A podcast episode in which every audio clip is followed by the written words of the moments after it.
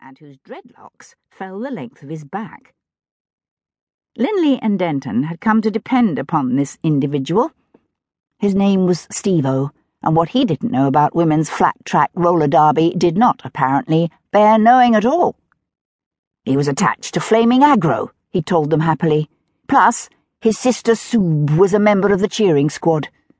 This latter group of individuals had taken up a position whose disturbing proximity to Lynley added to the general cacophony surrounding him. They wore black from head to toe, with embellishments of hot pink in the form of tutus, hair decorations, knee socks, shoes, or waistcoats, and they had so far spent most of their time screaming, Break 'em, baby! and shaking pink and silver pom poms. Great sport, innit? Stevo kept saying as the electric magic piled the points onto the scoreboard. It's that deadly DD light does most of the scoring. Long as she don't rack up the penalties, we're in, mate. And then onto his feet he leapt, shouting, Do it, Aggro! as his girlfriend swept by in the midst of the pack. Lynley was loath to tell Stevo that he was a supporter of Boadicea's Broads. It was a matter of chance that he and Denton had placed themselves among the electric magic fans. The Boadicea's Broads crowd was on the other side of the taped off ring, being led into a frenzy of synchronized shouting by their own squad of cheerleaders, who, like those supporting the electric magic, were dressed in black, but with touches of red. They appeared to have more experience in the arena of cheerleading. They executed vague dance moves with accompanying leg kicks that were most impressive. It was a sort of event that should have appalled Lynley.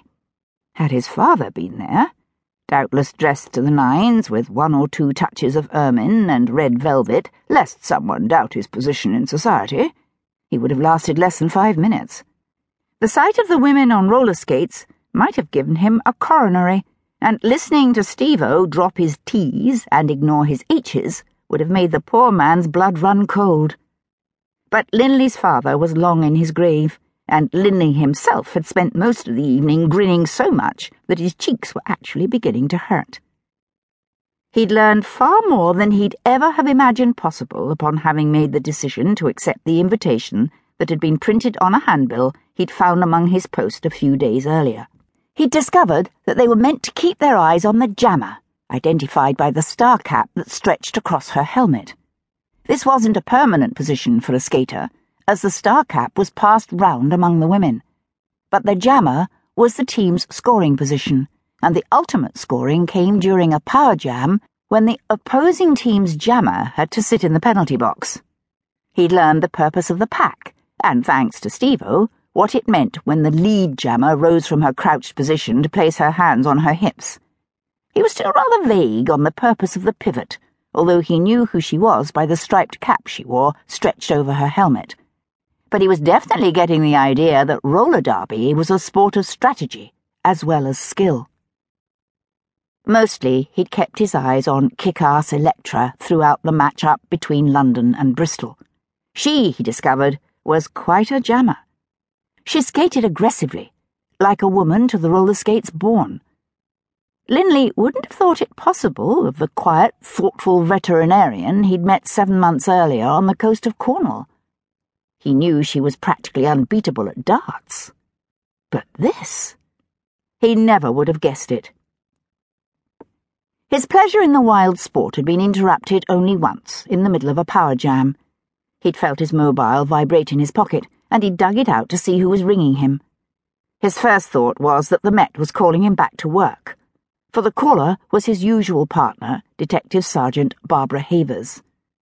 Still, she was ringing from her home phone and not from her mobile, so perhaps, he thought, he was in luck, and nothing had occurred that wanted his attention.